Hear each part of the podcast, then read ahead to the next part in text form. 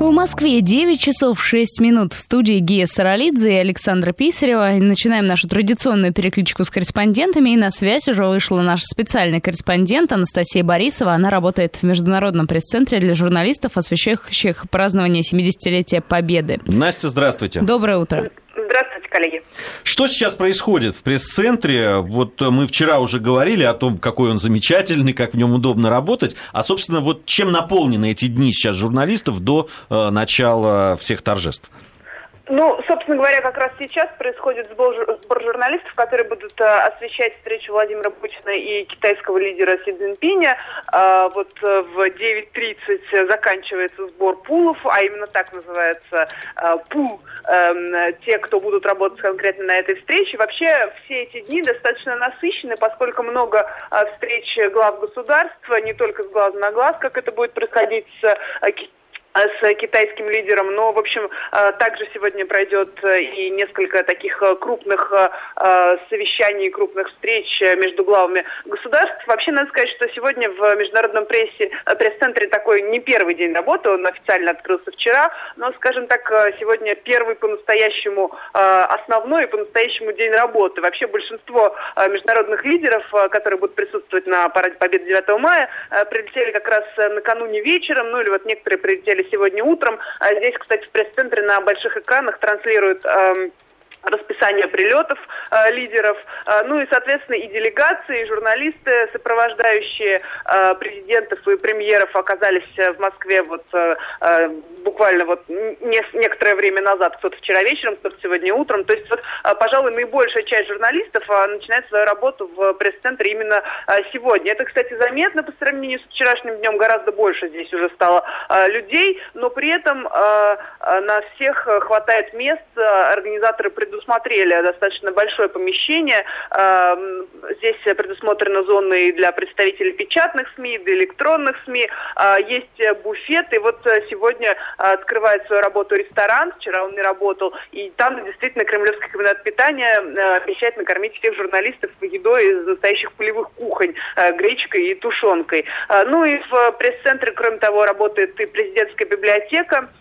А в ней а, журналисты смогут получить уникальную информацию. На втором этаже пресс-центра а, она находится, и там представлены архивные, ранее неизвестные документы о Великой Отечественной войне. Они раньше были засекречены, и вот теперь их специально для журналистов открыли, их можно посмотреть, но, естественно, они все оцифрованы, и все-таки 21 век, в основном здесь все представлено. Ознакомиться с этими документами можно с помощью компьютеров, с помощью специальных такой аудио, видео визуализация происходит э, на экранах и со звуками. Достаточно интересно оформлен этот зал библиотеки. Э, и помимо э, документов как таковых можно посмотреть и кинохронику войны, и фотографии. Это помогает лучше погрузиться, собственно говоря, вот в ту эпоху, э, о которой многим журналистам предстоит рассказывать в своих материалах. Ну и, пожалуй, наиболее востребовано именно среди иностранных э, журналистов э, отделение Почты России. Оно работает здесь не круглосуточно, но вот утром сейчас оно уже открылось, и вот отсюда можно отправить открытки домой. А все марки при этом будут связаны с тематикой Великой Отечественной войны. Коллеги. Спасибо, Настя, большое. Анастасия Борисова, наш специальный корреспондент из Международного пресс-центра для журналистов, которые освещают празднование 70-летия Победы. Э, и уже у нас на связи наш собственный корреспондент в Лондоне Елена Балаева. Лена, здравствуйте. Доброе утро. Доброе утро. Э, продолжают приходить э, новости о подсчете да, голосов, которые были отданы жителям Великобритании ну на вот... прошедших 7 мая парламентских выборах. Да, и как раз вот на буквально сообщение последних минут консервативная партия Великобритании по итогам выборов должна набрать 325 мест в парламенте, что приблизит их к заветной цели праву единоличного формирования правительства на ближайшие пять лет. Уже сделал несколько заявлений заявлений Дэвид Кэмерон. Хотим узнать у вас подробности. Ну да, действительно, уже, конечно, партия консерваторов празднует во всю победу. Дэвид Кэмерон э, приехал ночью вместе с женой Самантой в свой э, избирательный штаб.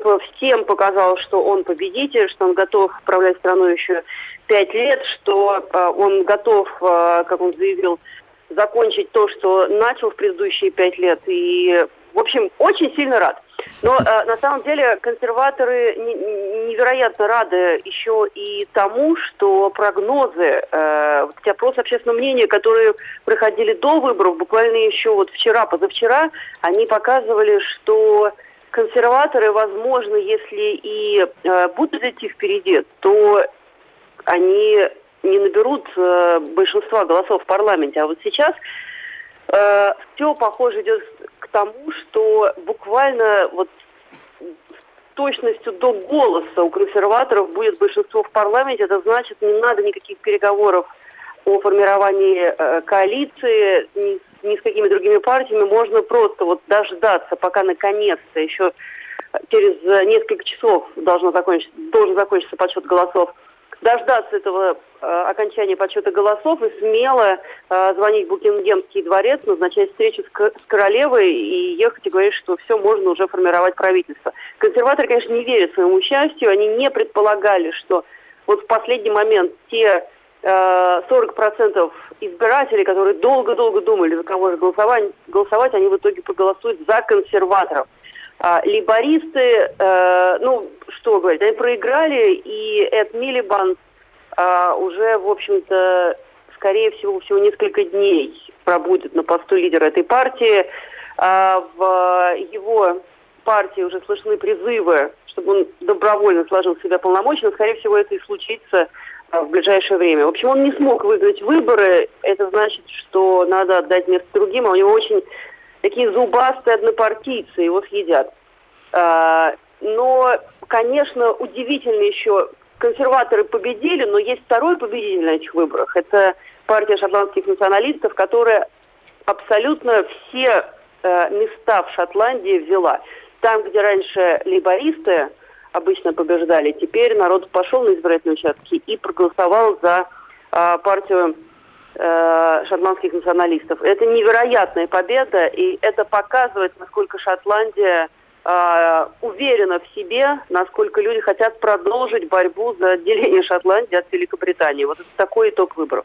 Ну, странно, конечно, у них был такой исторический шанс проголосовать за отделение от э, Великобритании, от Англии. Странно, что они не воспользовались, а теперь как-то мобилизовались. Дозрели, возможно. Да, возможно. А, вот, э, Лен, я смотрел э, там такие сюжеты и видел, как, насколько были обескуражены, это была студия BBC, были обескуражены обескуражены ведущие и гости, которые сидели, вот просто действительно они выглядели просто э, обескуражены, когда вот э, пришли вот э, э, данные экзит-полов. И, и э, многие из них говорили о том, что они не очень верят. А, а вот что сейчас говорят? Могут ли экзит-полы, которые, да, о, о выводах которых мы сейчас говорим, не совпасть с, с реальными результатами выборов? Но э, даже экзит-полы, видимо, были, э, действительно не совпали, но э, в том смысле, что партия консерваторов вообще еще больше набирает голосов. Ну, теперь все ждут, когда те люди, кто говорил, что экзит-полы не верны, и что победят лейбористы, э, они будут придумать какие-то другие экзит-полы. Один из э, гостей студии BBC, э, вот на моих глазах сегодня ночью, когда я следила за подсчетом голосов, э, заявил, что если победят консерваторы, это, если вот этот экзит пол верен, тогда он просто съест свою шляпу. И он говорил несколько раз про это, теперь будет, в общем, торжественное э, поедание. на BBC ему преподне... да, при поедании этой шляпы. Но э, я, я говорю, никто не ожидал, э, что победят консерваторы, потому что буквально еще за несколько дней до выборов э, либористы, ну, буквально на один шаг были впереди. И все время, мы с вами это обсуждали в эфире, да, да, да. все время говорили про то, что будет долгий отчет голосов, то ли либористы, то ли консерваторы.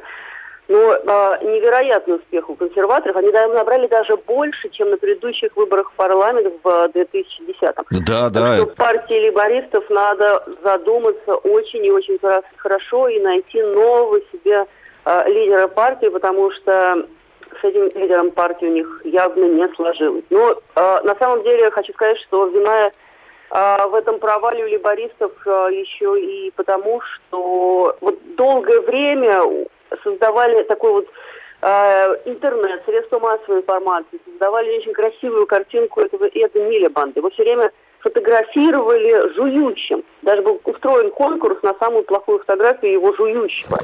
Э, все время по социальным сетям вот эти картинки, они все время мгновенно происходили. Э, люди все время в Твиттере друг другу пересылали эти картинки, э, фотографии, как он приехал в свой избирательный штаб где-нибудь и ест пирожок.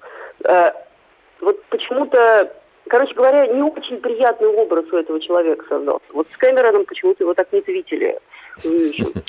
Поэтому есть о чем подумать. Да, спасибо большое, Елена. Елена Балаева, наш собственный корреспондент в Лондоне, о результатах довольно неожиданных. Э, даже э, многие э, обозреватели английские говорят шокирующих. Вот, но, видимо, они были за лейбористов. Результатами выборов в парламент, которые вчера состоялись.